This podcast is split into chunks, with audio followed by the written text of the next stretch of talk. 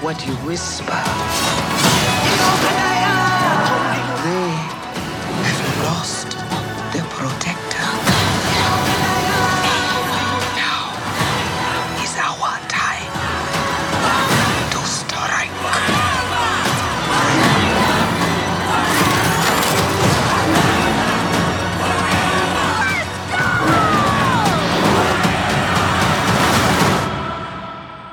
Show them who we.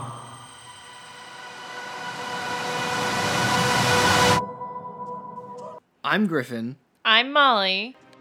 and we're going into the Superverse.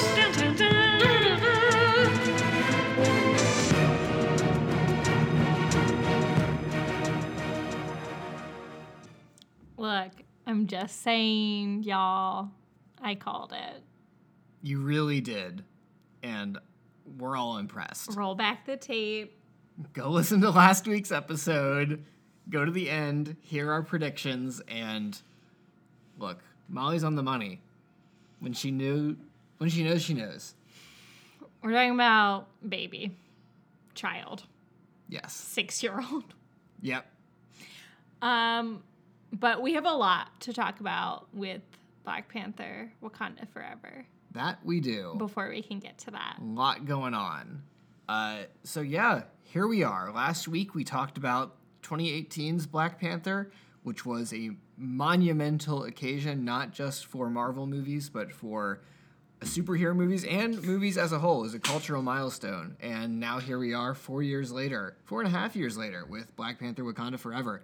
We're recording this, um, I don't know, four or five days after we watched it. So apologies, we might be a little bit fuzzier than we would if we had recorded this right after. But our showing got out at 12:45 a.m. and yours truly had to work the next day.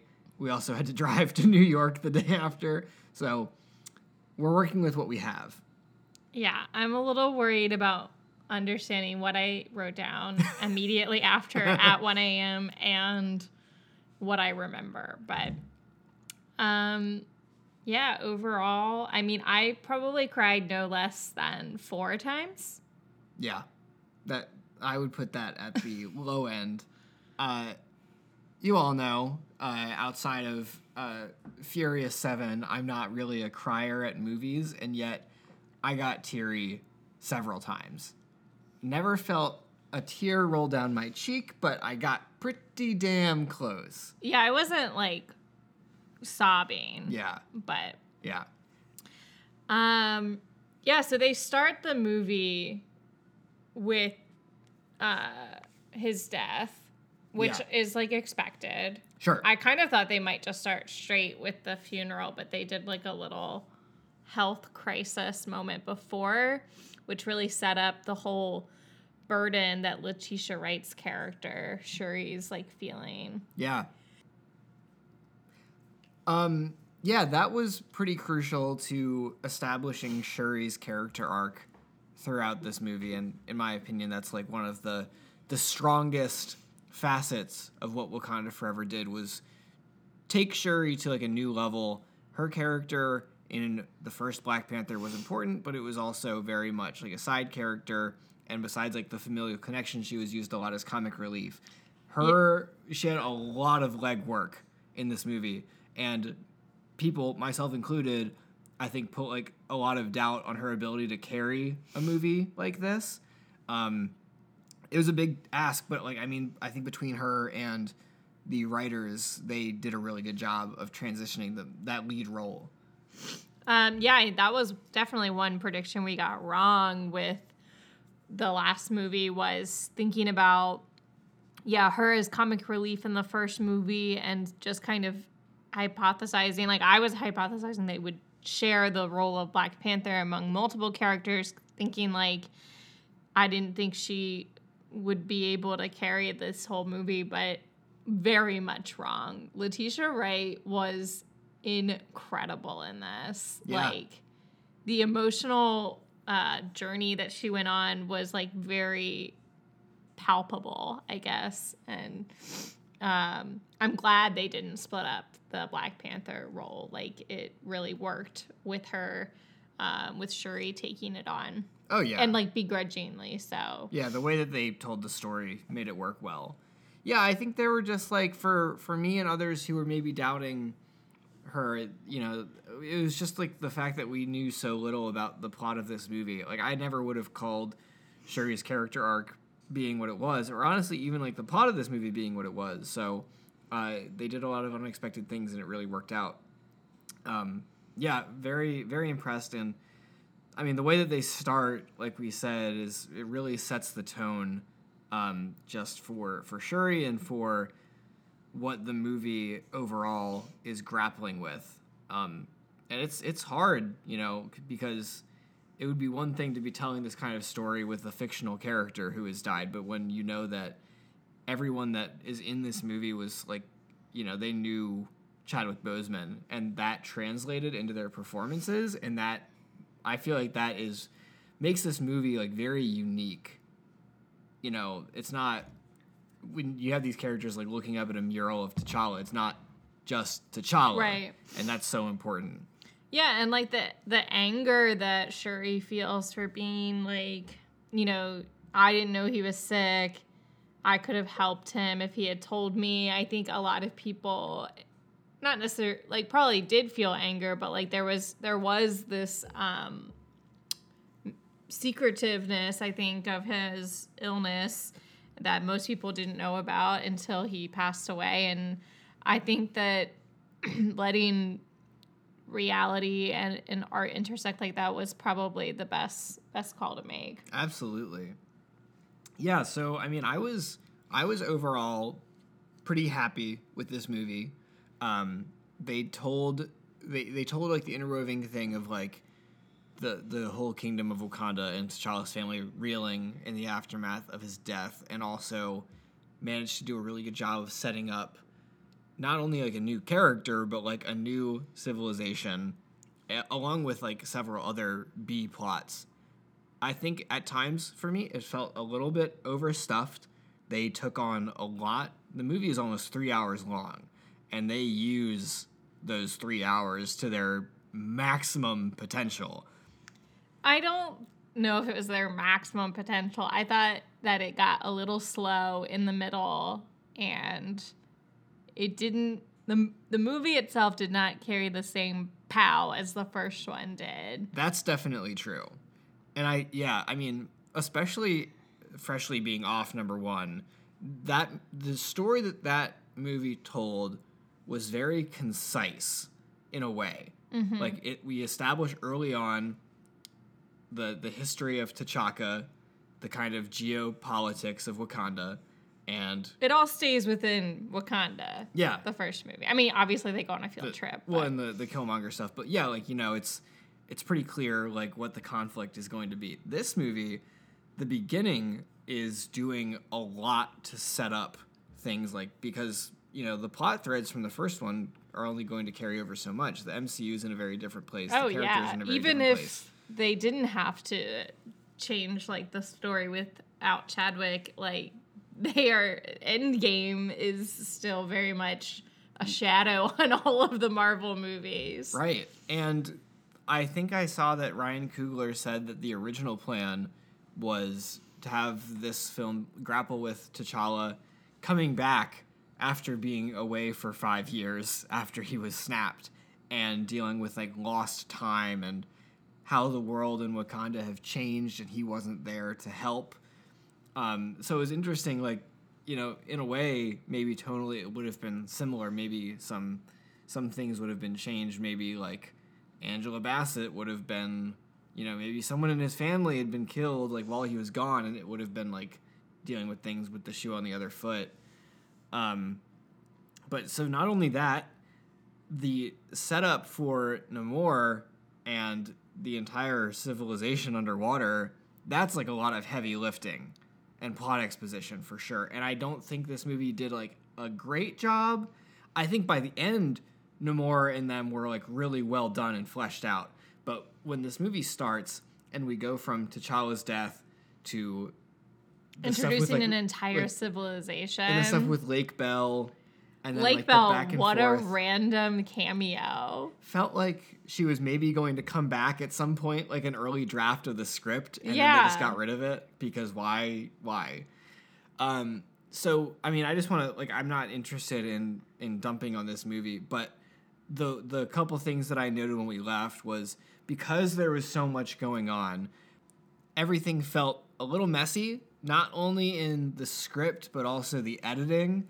I felt like every now and then we would like smash cut from somewhere back to Wakanda, and then the scene would just kind of end, and then like that, and that happened like a lot earlier in the movie because they were trying to to get every like the audience up to speed on what everything you know how everything was going in the world, and it, it just felt like I was like uh like I I can't put my finger on it right now, but we've definitely watched a couple other movies where the beginning is just like an endless like kind of reel of exposition and then it's only until you're like 20 30 minutes in that it, things kind of like settle down. Um, and i felt a little bit like this. Like by the time that Namor like showed up in wakanda i was like oh like we're like already doing this. And i just felt like a little like oh like i just need to It, it went from like one big scene to another big scene. I mean, the one of the first like quote unquote big scenes and a lot of back and forth I really liked, which was um Queen what it what is her- Ramonda. Ramonda talking to the UN and then it's cutting back to one of their like sites of like in this case the French army trying to steal um vibranium. vibranium. And I thought that worked really well. And That- it was as you predicted, like people taking advantage of what kind of thinking that they're weak and then them showing we are not weak. correct Uh, so I thought that was a really great setup. Um, and showing this like Wakanda doesn't need to be afraid of any of the known countries. So like that setup was really good. And then having this like other enemy that like is un uh I don't know, like not like unaware of, but also just like underestimated in general, like of this other thing. So I think the setup worked, but then we've spent so much time with like Shuri underwater that was bad and I, I think it was all important because I, I want the backstory of the civilization. I have a lot of questions about it.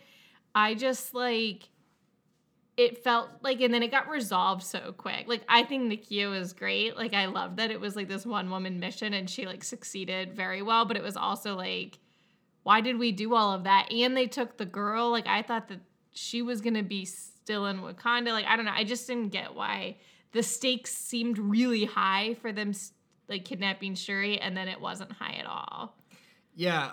On that note, I'd like to talk about Riri Williams, who is like a huge That's Ironheart. Ironheart, major player in this movie. Uh, I really liked Dominic Dominique Thorne, who played her, and I liked her character. However, I thought that like hinging the plot on like her being like the linchpin, I was like, we didn't need that.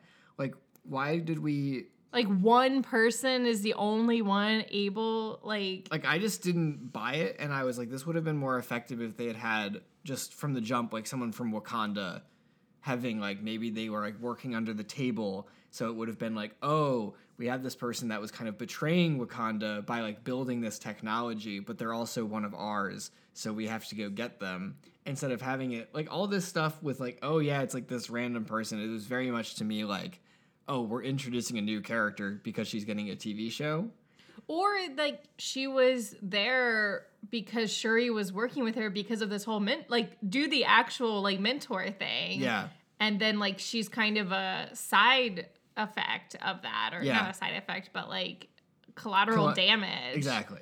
Yeah, and like to be clear, I really liked her character. I just thought her integration into the plot was questionable. Um, because then it it also was like never mind it doesn't matter like, Right, like, oh, yeah, stakes were erased right, and like all the stuff with um, like her like little her workshop in the garage and not little the huge workshop. Actually, yeah, you're right. Uh, and the chase scene and like all that stuff with the Okoye Fast and Furious plot Yes, she's like- got her dad's car that she's been working on I mean Come on, it's about family but I very much enjoyed that, and I do you am think she's gonna show up in Fast 9 10 ten. Yes, maybe eleven. Maybe they save it for the very end of the of the franchise. But yeah, so I I did like her, and I'm excited for the show. I did I did think that like a lot of the stuff that they did in this movie would have been like in the show because I'm like they gave her like a full suit, and now they're like you can't have that. so I'm like, oh, the the show's just gonna be her trying to recreate Wakandan technology. I mean, that's one of like the plots of Spider Man. Yeah, it's true. Also, just to end off that train of thought, not a big fan of the costume design for Ironheart or the Midnight Angel things. I thought they were kind of funky. The Midnight Angel. The one that they had Okoye wearing at the end. Yeah, I want to address the Tony Stark in the room. I don't know what's happening. I re- this is the thing I hated the most about this whole movie was the stupid AI thing. Why are we bringing that back? That was Tony's thing. We don't need another character that spends all day talking to an AI that does everything for them. They like I, I was so mad. Uh, get, get it out. I'm getting it out. And then on top of it, like you're saying, then we had like the repeat of her going up into space and her little I, I get she's like Iron Heart, like it's an Iron Man ref, but like we can so, be like, more original. I like I I agree. I think the the AI voice is overdone and we don't need it. I also thought that it was really weird that they had like the Tony Stark analog character at MIT, the school that Tony gave all of this scholarship money to without a single mention of Tony Stark.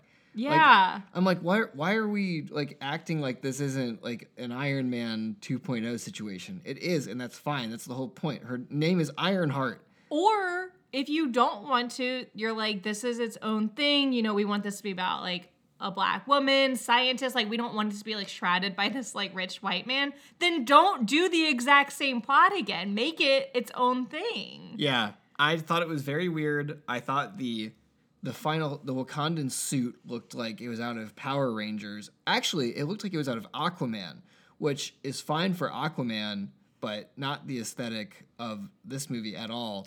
And I'm also like, we just like jumped all of the hard work. Like it, it was like you know like a fast forwarded process. I thought her like old school kind of like her hand designed suit that we saw glimpses of when they were in Boston Right. was really cool. And I was like, I just wanted more of that. Like the Well, I think that's what you're gonna get. I know, yeah. But I'm like, okay, we It really was like a Spider-Man problem, which again is a whole Tony Tony Stark thing. right. They're just doing Right. it again. Um, I did think, just speaking of costume design, we're kind of jumping all over the place. I thought that the, um, what is the civil? Well, I keep calling it the civilization. what are Oh, they called? I I have forgotten. I mean, they they say it so many times, and I can look it up real quick. But I just I just say the underwater civilization. Underwater Civ. Um, their costume and like aesthetic design was so good. I really liked like the mouthpiece. Yeah. That was like um for the people that like couldn't breathe underwater or couldn't breathe above water. Not really clear on how all of that worked. Well, none of them can breathe above water except for Namor. He's the only one that can do it. but then they were still had it underwater. They had the thing over their mouths. They did, or did they only do it in like the room where they were keeping Shuri? Oh, maybe that's what it was. Okay. Um yeah, but I thought that all looked really cool and unique because I was thinking about Aquaman like the whole time, but I think they did a good job of making it different. Yeah, I think that that was definitely like also a pre-release thing. Like, oh, like is this just going to be Atlantis? But no, they gave it its own very distinct flavor and kind of you know diving into um, their civilization. Uh, T- is what they called it, by the way.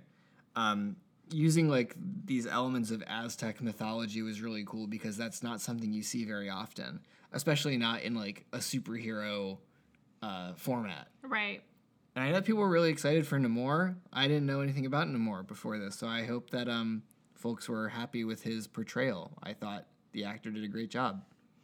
The actor did a good job. I think that his motivation was very clear. Um, except for the scientist thing, like we already talked about. Yeah, that was just Like, like, just kind of being fixated on that. Although, like, the the bit that I've like read about Namor since this came out is everyone's just like he's an asshole, like noted, Yeah. and like he is like kind of on the I felt anti-hero that. side. Felt that assholeness. he'll be like the guy that like works with. I think he's like associated with the Fantastic Four. He'll like work with them, but he's always the one that like wants to do shit that everyone else has to be like, maybe we don't go down that route. This is what they wanted Black Adam to be, and they failed at. Like he was exactly that. You just, I mean, you and the internet captured it. He's like disliked, but like can help people when he wants to, but then also can really fuck your day over. Yeah, well, if they life. if they wanted to do that well, then they should have had Black Adam kill one of the main characters of the movie that everybody loves, and then still try to like be an anti-hero, which they did in this movie. Because I left being like, I don't think I like him, but I'm glad they didn't kill him. yeah, yeah, exactly. They did a really good job with that, and hopefully, like you know, as long as Namor stays around the MCU, that's the space that he's going to occupy. He wants to be left alone. And it's kind of like a last ditch effort to recruit him because you know he's going to do something fucked up. and Shuri is like it's like an uneasy alliance because you know she didn't kill him, uh, to but basically to like save her people. Um, but I don't think she's ever gonna like forgive him for getting Ramonda killed. Definitely not. And he obviously has his own like backup plan if something does go down. Yeah, And I think he's really upset that she cut off his foot wing, uh, of course. which I know those are like out of the comic, but it was very like funny. I was like, what is this character design like originally? Like, who thought of this? I don't know, but like he looked like a little like Cupid. yes, but they did such a good job of like still like. For like doing that, just like He's committing, scary. and then having him be like intimidating. I'm like, he's fast as fuck and super strong, and he's walking around in like slightly more than a speedo. Like respect. Um so there was just like you said earlier like so much going on. I'm just going to like hit like a couple of the big Yeah. things and then we can dive into them. Yeah, we don't need to do the movie in order. This is fresh in everybody's minds. So we had um well we had Namor like you said. We had everything that was going on with the Dora Milaje and Okoye, which was phew. then we had Ironheart. Um, that was a whole new thing that got introduced. We have the Americans and CIA uh, influence, um, like background, the entire movie. Like that was another place we like cut to. Um, then there's also kind of like a Ragnarok happening. Like that's what it felt like. Thor Ragnarok, when everyone on what's that planet called? Wait. Oh, oh, uh the trash planet? No, Oh, Asgard? Asgard. Oh, I thought When- you were talking about the other one. where Ragnarok happened, where like at, everyone in Asgard is like leaving the country planet, Yeah, and yeah. like this is happening. So like they're like Wakanda's also like under siege, which I know is like connected to Namor, but that's like also happening. Yeah. and then like Nakia's got her own thing going on. Um, Ramonda's just dying. Like there's a lot happening. Yeah. No, there's like maybe too many plots. I mean, off the top, we could have gotten rid of the CIA stuff completely. It it added nothing to this movie. It felt so forced. it was Martin Freeman was in the first one, so we got to bring him back. Which I was like really, I feel like coming to bat for Martin Freeman in the first movie. I thought he was like bad in this. Also, he's supposed to be a CIA agent, and I've never seen one seen somebody be so bad at lying. like I get that they're like, "Oh, you have to let the audience know that you're lying." No, you don't. We're smart. We understand that he is a trained spy. Or I don't know. Yeah, You work for the CIA. And he is like talking to Val, who she's his ex wife. Like, I think that's great and fun, but it felt out of place in this movie.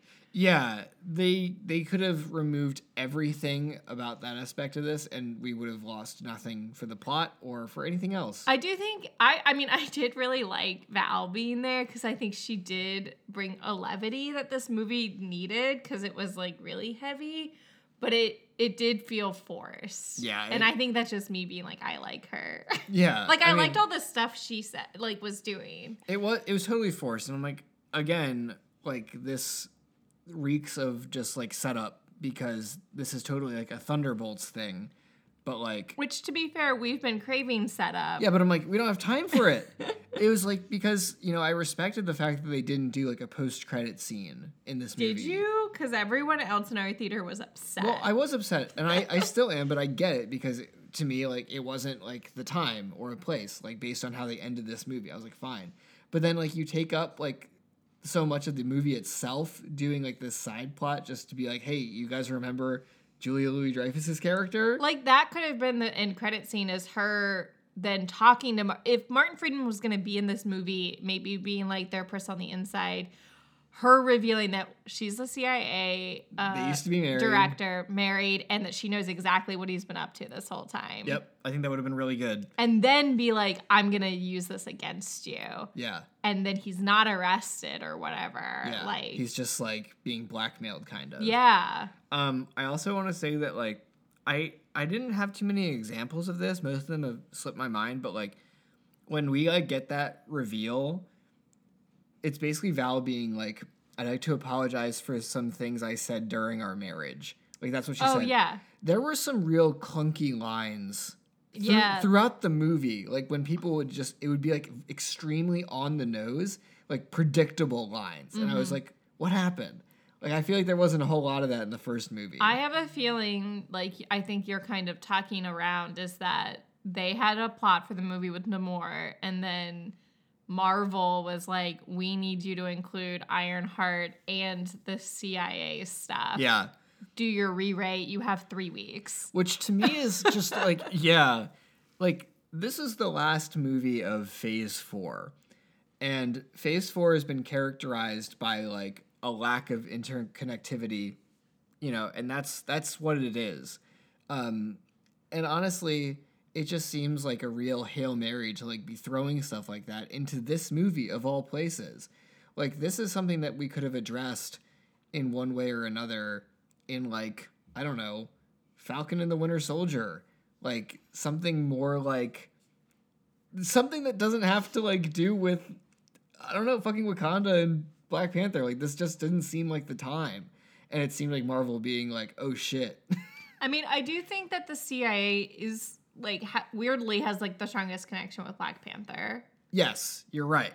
But it was just maybe yeah, like you know, if they'd done the post credit scene with that and made it more concise, that would have been fine. And it, I think it does make sense that they would at least know what's going on with Ironheart. Like Yeah. that they were monitoring it. I mean, and I guess in this scenario, bought it from her professor. Like what? Um, I maybe just some some small script fixes could have helped my problems with some of these side plots.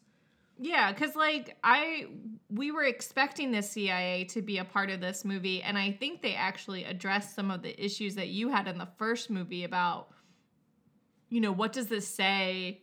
Having the CIA be such a big part of what's happening in Wakanda, Yeah. and now we're gonna see that play out. Yeah, I like it more now because, you know, portraying Martin Freeman is kind of a bad at his job, but It's embarrassing. relatively morally sound person who's now working under the table to help Wakanda, and now having Val, who we know is like wandering around recruiting questionable individuals as the director of the CIA, like not just a subordinate. Well. I think she's new to being director of the CIA. yes, but like that's that's but bad. probably because of her work that she's been doing. Right. I'm very excited about what they're doing with her and her team. Me too. And like that's if that's like what we're going into with Thunderbolts, I'm very excited. And now it also makes me think that Thunderbolts is going to tie into what she's up to in this movie. Maybe some raiding somewhere to get vibranium or something to that effect. Like she's assembling a team that can that can do that stuff uh you know, under under the guise of something or other. All right.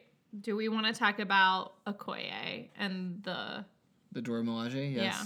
That was um an unexpected plot for me, but I thought it was really cool because Okoye's character in the first Black Panther is very much like I am loyal to my country and I will do anything to protect it. Like very militant. Uh, that's like her whole personality.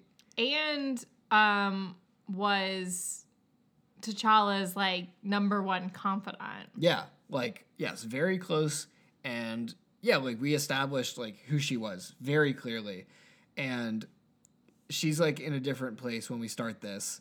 Uh, obviously, the Dora Milaje is like kind of become the first line of defense uh, because there is no Black Panther anymore. Well, I would say she she doesn't seem different when we Well- first. She's like her role. She's still Well, she's doing maybe maybe a better way of saying it is like she is applying the same like outlook, like life outlook, but the world has changed pretty significantly. yeah. I would say she seems consistent. Wakanda and beyond. Yes, she is consistent. Um, and we see that, you know, her attitude maybe is not is not getting her to the same place where it was like when T'Challa was there as like a mediating force. And when she is like butting heads with Ramonda, I thought that was a really interesting examination of her character. Well, first she's butting heads with Shuri because Shuri's wanting to update like how they use technology, and she's like old school. I feel like she doesn't really butt heads with Ramonda so much as like disappoints her. Well, like it's yeah. not necessarily like an ideological No, you're you're right. Um, it was just devastating. I was, and they never make up. Nope. That's true. That's rough. But I mean, I I was like waiting the whole movie to hear Angela Bassett deliver that line, like "I'm the queen of the most powerful nation in the world, and my entire family is gone," because that was in the trailer, and people were like, "Why would she say that?" Like, Where's we know Shuri? Shuri's still here, so it was like, oh well, maybe that's during the snap uh, when Shuri, because Shuri got snapped too, or maybe, so so seeing it in that context was not something I expected, and it was just like I I didn't expect Okoye to have a character moment like that. I thought that was really interesting, like being because she's like such a proud soldier, like being stripped of Yeah. like the one thing that she has, you know. And like at first, you know, begging, but then also like recognizing that she did fail. Yeah. And that she wished she had just died. Yeah. And then I'm very glad that they kept her and that she and Shuri will continue to work together and that she has now the freedom to be kind of like a Nakia, like doing her own missions or whatever, Yeah. um, which is exciting because I like her. and also like I appreciated that they also like went into the whole like you know was Okoye and the Dora Milaje kind of like partially responsible for like what happened in the first movie because yeah, they, They didn't just so- gloss over that. yeah they were so vigilantly I mean, it's kind loyal of a to the throne not the person sitting on it yeah, kind of a throwaway line, and just that you know we forgave you for what happened. yeah but, like we remember Yeah. like don't let it happen again um yeah I just thought like they did a really good job of taking a closer look at these characters I thought the other um, the other members of the Dora Milaje who they were trying to make, you know, somewhat more notable kind of fell flat because they didn't give them a lot of time. I mean, I think the I don't even remember her name, but the one that they keep coming back to that has the two spears.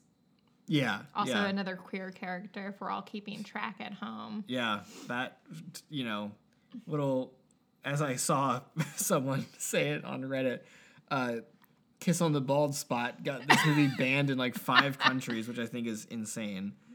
Uh, Kiss on the bald spot. Oh boy.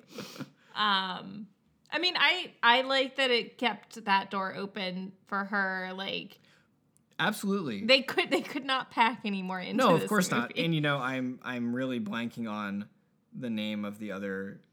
Dor- well, not Michaela Coel's character, who's not the new one, um, but the one who was like first introduced in. She was kind of like the head of it in Civil War before we were introduced to Okoye as a character. the one that dies. No, no, Io, uh, her, who's the one that uh, is like dating Michaela Coel's character Okay. um, she was the one that was in Falcon and the Winter Soldier, Mm-hmm. and I think they are like setting up also like on. But its she's not the one that like has that is also in one of the suits. She might be. I don't know. No, the The one, one with the that double she daggers. like goes and is like, "We need you." Yeah, that no, was not- a weird scene. Not her. I forgot about that. Th- No, she's like what's- in a different place, and she's like, "Are like what was happening?" I don't even know. remember Sorry. that. That Um, no, it doesn't even make sense. But anyway, I think they're trying to uh, establish like Ryan Coogler's working on some show that's set in Wakanda, and it might be about the Dora Milaje. So we might be That kind of sense. backdoor piloting these characters. Um, not quite on that note, but kind of staying in tradition. When Shuri finally does take the Purple Heart, which I did like that journey of her figuring out how to do that, and how they definitely didn't gloss over that from the first one, and how important that impact was. Um, that I was like, how the fuck are they gonna do this ancestral plane thing? Like, no matter who did it, I was like, they they're they don't know what to do, and I think even though it was kind of silly, the Michael B. Jordan thing was like the perfect way to handle it. Oh yeah, I didn't think it was silly at all. Well, I think it made a ton of sense. He just was like fun. Well, it's like him, he yeah. yeah, it, it wasn't. I didn't think it was silly. I think he just seemed like on the sillier side, Yeah. but in a good way. Yeah, um, it was like, oh, this is kind of funny, but like also she was it made her even more upset. And I liked her reaction, being Yeah. like, they couldn't even come to see me, and it's Mhm. like I think a reflection of how angry she is. Oh, absolutely. And like, yeah, she's that's like it, it's basically establishing to her like what we've already been seeing is that she's going about this for the wrong reason. Because in that moment, like she's she's upset about losing her mom. Obviously, she has no more living relatives, and Wakanda is in shambles. and, and- she's like revoking tradition. Like Yeah. she doesn't even want to do the whole like you know, Burying yeah, exactly. Yeah, she's just doing it to you know be able to you know at least even fight Namor. And that is not like you know if she had taken it earlier when everyone was there and was like, hey, like maybe we should do this. I don't, you know, maybe she wouldn't have seen Killmonger. Maybe it would have been somebody else, but we don't know. And I I did really appreciate that because that's like the least contrived way of bringing back uh, Killmonger. I think people, you know, this it's been cries for that since the first movie came out, and everyone was like, well, "You can't do that." Like, we got him in the in What If, but like, you're not gonna do the multiverse shit in like a mainline movie. But this was really cool. Remember I said he was at the premiere Yeah. and did you know he was to be in this? No. Because I was like, I, he was at the premiere, and you were like, "Oh, they invite anyone to those things." That is I true. think is what you said. I mean, I guess I shouldn't be that surprised if he was there because, like, well, obviously he was in the first one, but but like, you know, the, there's this is one of the few instances in which they are like a plot or like a plot device allows them to bring back a character and not have it be like some weird Yeah. resurrection shit. um, so I liked that. That was good. Me too. Um, also, we had um Mbaku. Yeah, doing not a lot, honestly. like it was he was filling a weird role and i think that they were stretching because like as we said we just watched the first one we talked a lot about Mbaku in the first one and this was like a very different portrayal even though obviously it's the same actor like i'm kind of glad they did this though they like morphed him into this like big brothery role to uh shuri because i want him to have a more important role in the movies going forward. And I think how he was in the first one didn't make sense for him to continue being part of like the franchise. He would only be an adversary almost. Mm-hmm. And I think like having like the snap and T'Challa's death be like part of the reason why like they've now mended things in Wakanda, also showing like Wakanda's a stronger front than they were even in the first movie. Yeah. Yeah, that's true.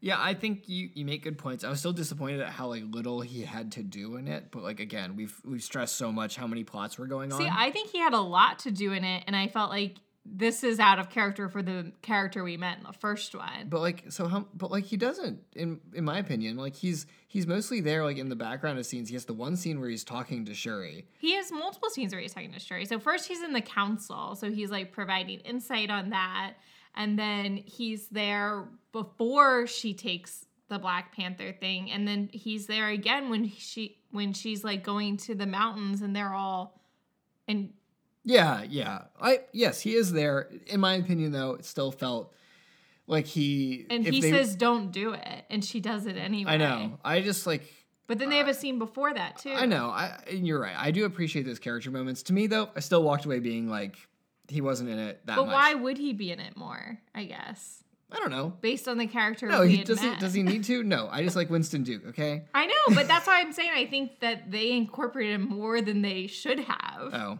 See, I don't I, guess. don't know. I don't feel that way about it.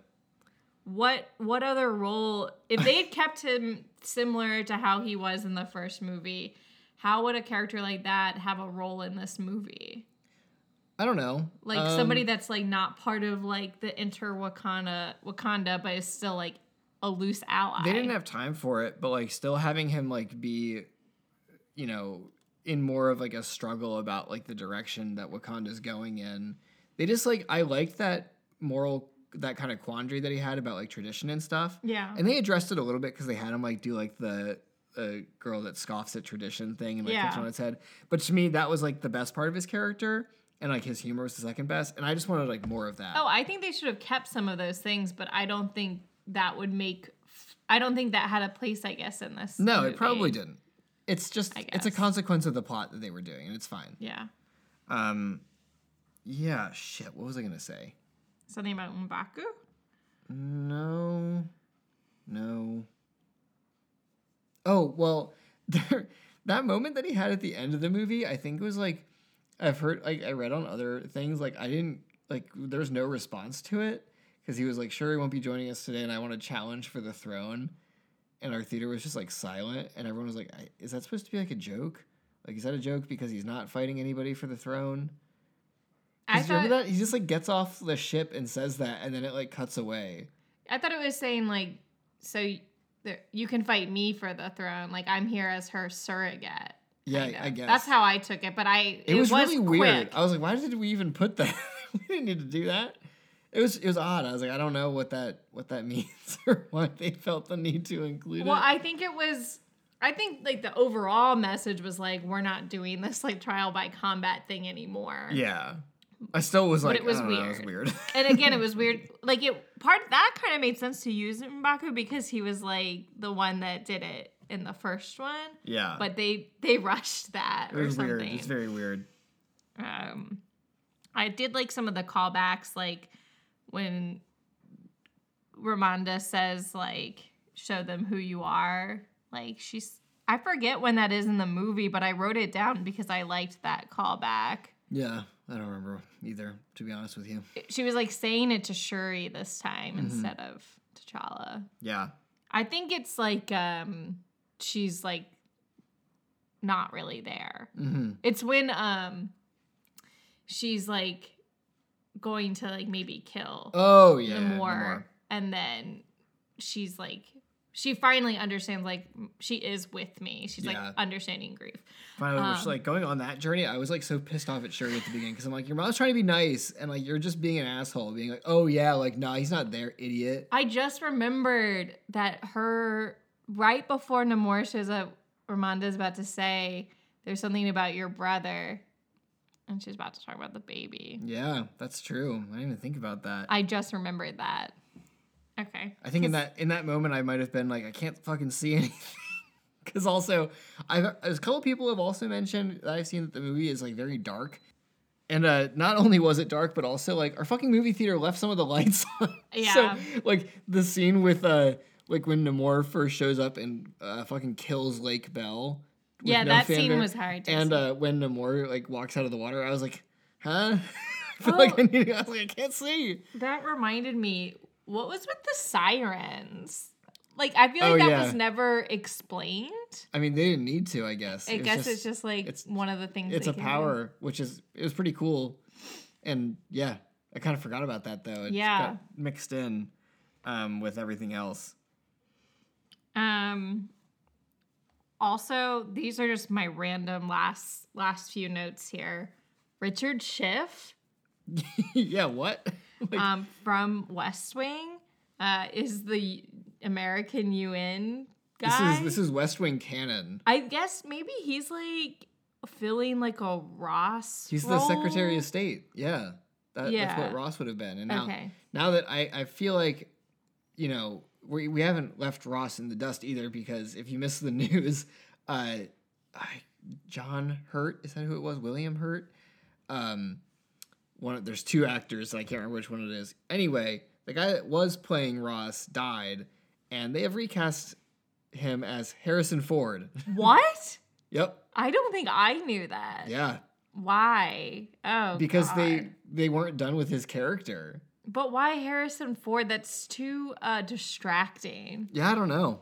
Well, uh, Also, we'll just see how it another really old dude. Well, I mean, I think die. that that comes with the territory. They couldn't recast him any younger.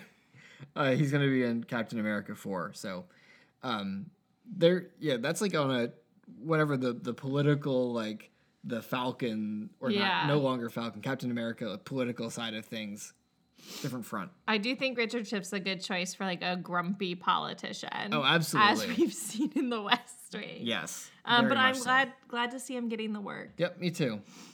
Um, this is kind of more of a sad note. I I was like really mad while watching that they killed Ramonda for like Shuri's sake, but it like it had to happen. Like Shuri would have never finished her growth if Ramonda hadn't died. But I just thought it was mean. It was mean, I and to be honest Not with you, just mean of Namor, mean of Ryan Coogler and the whole Marvel team. yeah, pretty Like we've Like, been through enough. the- Shuri's been through enough. the absolute audacity of them to do that because yes for the plot uh, I, again you know i think i would have adjusted things slightly so she didn't die saving riri williams but you know that's that's who ramonda is and i think they also had it they had to make it so like namor didn't like fucking stab ramonda through the heart because then Shuri would have just killed him absolutely, like no questions asked. So having it kind of be like a, uh, not really an accident, but like more of just like a tragic consequence of Namor assaulting Wakanda, not like a direct murder. They had to do it that way too. So Yeah, I mean, I think overall, and we've kind of talked about this, and I, I'm to say this like it's groundbreaking, but it's not really. I'm just like, this is how I wrote it in my notes. I just think that this movie was literally just doing the story of grief in a really interesting way and how it kept coming back to it in so many parts. Um, like it obviously starts out with T'Challa's death and T'Challa's funeral, and then at the climax of the movie is when Ramonda dies. So then we go, we return to that same um, like ritual, um, and then the end is just like finally Shuri like dealing with both of those deaths, and it's like we also see Namor kind of returning to his own mother's death, like repeatedly, and the fact that he's Im- uh, presumably immortal or at least can live a really long time um, is just something that I think was explored really well. And part of what we were talking about with Letitia Wright really being able to carry this movie is like her refusing to deal with grief and then being forced to keep returning to it. Yeah, absolutely. And like looking at the like the stages of grief, you know, she's not really moving through them like It's not linear. Not a, yeah, it's not linear, and it's all over the place because like the denial is there at, at the start, and then it's there again, and then the anger like comes and goes, and the depression comes and goes, and it's yeah, it's not until the very end that we get like the acceptance of it, and that was like such a a beautiful thing for this movie to do, and also like we saw T'Challa's likeness, but not actually showing Chadwick Boseman until Right, just that showed the moment older was clips. super powerful. Like that was when I got like the most teary. Yeah, for sure. I was like, oh come on, like that is, yeah. I was I was really impressed with how they did that. yeah, and just having like the full circle moments, I think throughout was really nice. and also like i don't i don't have any more notes left really um but you know i did see some people being like this like totally fell into like the marvel third act trap even after she-hulk like kind of made everyone aware of that problem and on, on one hand i agree because i thought like the whole like set piece like on the ship was really messy and like at Yeah, the where end- did that ship come from? it was really weird how there were like a bunch of of like Namor's people, and it looked like there were like six Wakandans left. I was like, did they all die when Shuri was fighting Namor on the beach? Like, plus like the the suits, and I was like, I don't know what's going on anymore. But the actual fight between Shuri and Namor, I thought was really interesting because like the whole thing is like obviously Namor is like a villain in this movie. Like he attacked Wakanda and it got Ramonda killed. Um, but at the same time, we're watching that fight and we're like, we don't want Shuri to kill Namor because like What does that say about like Shuri? we can tell like the path that she is starting to go down. So you know when she has that moment where he's like Imperious Rex, and then she's does the Wakanda Forever and like basically like, gives him third degree burns all over his back. Like that's like a victorious moment for Black Panther in the movie Black Panther Wakanda Forever. But the audience is like, oh no, Right. like oh dear, like we're we're going Killmonger mode. Yeah, we're seeing her be an anti-hero too, and like pulling back from that, Yeah, just right on the edge there. Like, I thought it was pretty wild, and like you know, she gets like impaled with like a spear. I was like, oh, this Yeah. shit's crazy. just like Killmonger True. Through yeah. the suit. Yeah. Um, yeah, and then of course we we end with um back in Haiti with Nakia, which we haven't talked about Nakia very much. So that was like my last note was talk about her in general. Yeah. and what they did with her character in this. Um, this was um, we saw this with a friend of the show, Alex, um, and this is what we talked about most coming out of it was how clunky they did this whole reveal of him having a child, and then like a consequence of Nakia just being like weirdly brought back into the movie Like kind of sidelined, but also not. like, oh, she wasn't at the funeral, and Shuri is like mad at her, and Shuri doesn't know about the child, but Ramonda does in hindsight. Like, I don't know. It was it was clunky, but just before we get into that, I did really like Nakia's role and her coming back and like being like I said this earlier, like I loved that she was like this one woman mission and was able to like rescue Shuri, even though it, it didn't necessarily make sense. But I just liked that and her her kind of being the one to uphold tradition. I feel like even though she's the one that left Wakanda, that she's the one reminding Shuri of you know this is why we do these things. Yeah, can I also also say that like I just talked about the the final battle kind of flipping things on its head, but I also felt that way about like Nakia infiltrating to get Shuri and Riri Williams back. Like when she kills that like girl, it's like Yeah. oh no, like like we were getting to like something of a uh not I wouldn't say a breakthrough or even a truce because Namor's not changing anything, but you know, we had just had the whole moment where he's explaining like why he does what he does and like the history of his civilization and then Nakia comes in and starts like killing people. Just one person. Yeah. But and Shuri wants to stop her, and I I just always like being reminded of who Nakia is. Like she's she understands war, I think more than any other character, and what happens to countries. And I think that they like Ramonda remember like knowing that, and that's why she goes to her of all people. That's true. I just I like how they have told us who Nakia is without ever showing us really who like in her past who she yeah, was. that's a good point. Um, but then yeah, they introduce um the child Yes. Toussaint slash T'Challa. Prince T'Challa. Very T'Challa. very cute kid. Uh, very heartwarming moment. Very heartwarming moment. I don't know if we had the best actor for it. It I'll uh, I'll cut him a, I'll cut him some slack. I'll cut him the I'll give him the slack that I did not the give child actor slack. I'm gonna give him the slack that I did not give the kid in Black Adam. it's reserved for this. it was just like even though I was like excited that I had called this, and I do like like kind of want this plot to happen, but I kind of don't. I just think that they needed to do it better. Yeah, yeah. Like, Like, it was- Shuri not knowing. I it just felt Agreed.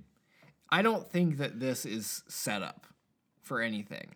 I think Yeah. this is just like a very like cute and kind of like a tribute to T'Challa and Chadwick Boseman. I don't think this is like, hey guys, we got another T'Challa. Like, Right, no. check in with the MCU in 15 years That's and the he'll whole be a, point yeah, is that he was grown up away from it so he wouldn't become right. Prince or King or Black Panther even. Yeah, he's just chilling. I mean, I guess if they ever do Young Avengers, but A little too young. yeah. I don't know. So, I mean, it was like nice and we'll see. Yeah. And so the only other I already talked about this earlier, but like when the when the movie ended, you know, we had all the people in the theater, of course. That the we had the mid credit scene with T'Challa's son, and we had ended the movie with um like a silent montage of like Shuri like finally like grieving T'Challa, which is like a beautiful moment. And in the back of my mind, I was still like, all right, so uh, what's coming up next for Phase Five, baby? Because you know, I saw some some rumors. I really bought into the hype that there would be like some some Doctor Doom setup, which would Oh. have been apropos of nothing. What a great use of like silence though for that last. For that and for the um, Marvel Studios fanfare in the Yes, beginning, I wanted to bring which that was up too. all like that was already getting me like misty eyed. yeah, it because definitely was. It was like what they did for Stan Lee, but like you know, just so much more like powerful and poignant. I was really like, yeah, that worked well. Yeah, I really liked the use of silence in those those two moments. Yeah. But sorry, yes, you were All to say that already ahead. Yeah, because like we know what's coming. Uh, you know, Kind of. Well, like generally, we we see like Kang and Doctor Doom has been uh, uh, theorized because Fantastic Four and then like the Secret Wars stuff. So I was like, well, we already have like some stuff going Yeah, on. Ant-Man mentioned. Trailer was before this. Yeah. So I'm like, what do we got? Like, Another thing that I might have called is that Michelle Pfeiffer was up to something in the quantum thing. yeah, we'll check back in about Yeah. that in uh, in February. I know she'll be full on villain, but she was definitely up to no good. Yeah. Um, so, like I said, I I understand why they didn't do it, and I respect that choice. But at the same time, I'm like, fuck, would be really cool. I just I totally bought into like the Doctor Doom stuff because I really want him to be like a pulling the strings kind of guy. But There's still time. Well, I think we'll wrap up there. Yeah, I think so. So, um, like I said, we have ended Phase Four of the Marvel Cinematic Universe. We Dun, will. dun, dun. We, we don't know what's well. We know what's coming next. We don't know what's coming next. It's very exciting. Isn't Ant Man coming next? Or is this show coming next? No, I mean like Ant Man is coming next, but like we're on, you know, there's New Horizons, which is kind of wild that we already finished a phase. But uh, you know, we're also uh, we'll be very shortly catching up on Phase Three in our rewatch series. Um, we're on Infinity War, so we're gonna We're be chasing our own tail here. we are, and no, we will not be instantly rewatching the Phase Four stuff. You know, I mean, not- some of it we watched so long ago, like Shang-Chi. that's true. I mean, Shang-Chi was a year ago, but That's true. maybe eventually we will. Eventually we will. I want to rewatch some of the ones that we watched in theaters. So Yeah, we'll get there. Um, but yeah, so make sure you stay tuned in. I think uh, we've got a blank slate ahead of us right now, so we'll be coming up with some some good stuff for y'all, some unique picks, and I think next week we will be jumping back into X Men, first class. which we were supposed to do. Yeah, we skipped it. We're sorry. We were very tired. We were, it was a long week, but now we're getting there. So the X Men fans out there, get ready. All right. And until next time, We are are out of the Superverse. Superverse.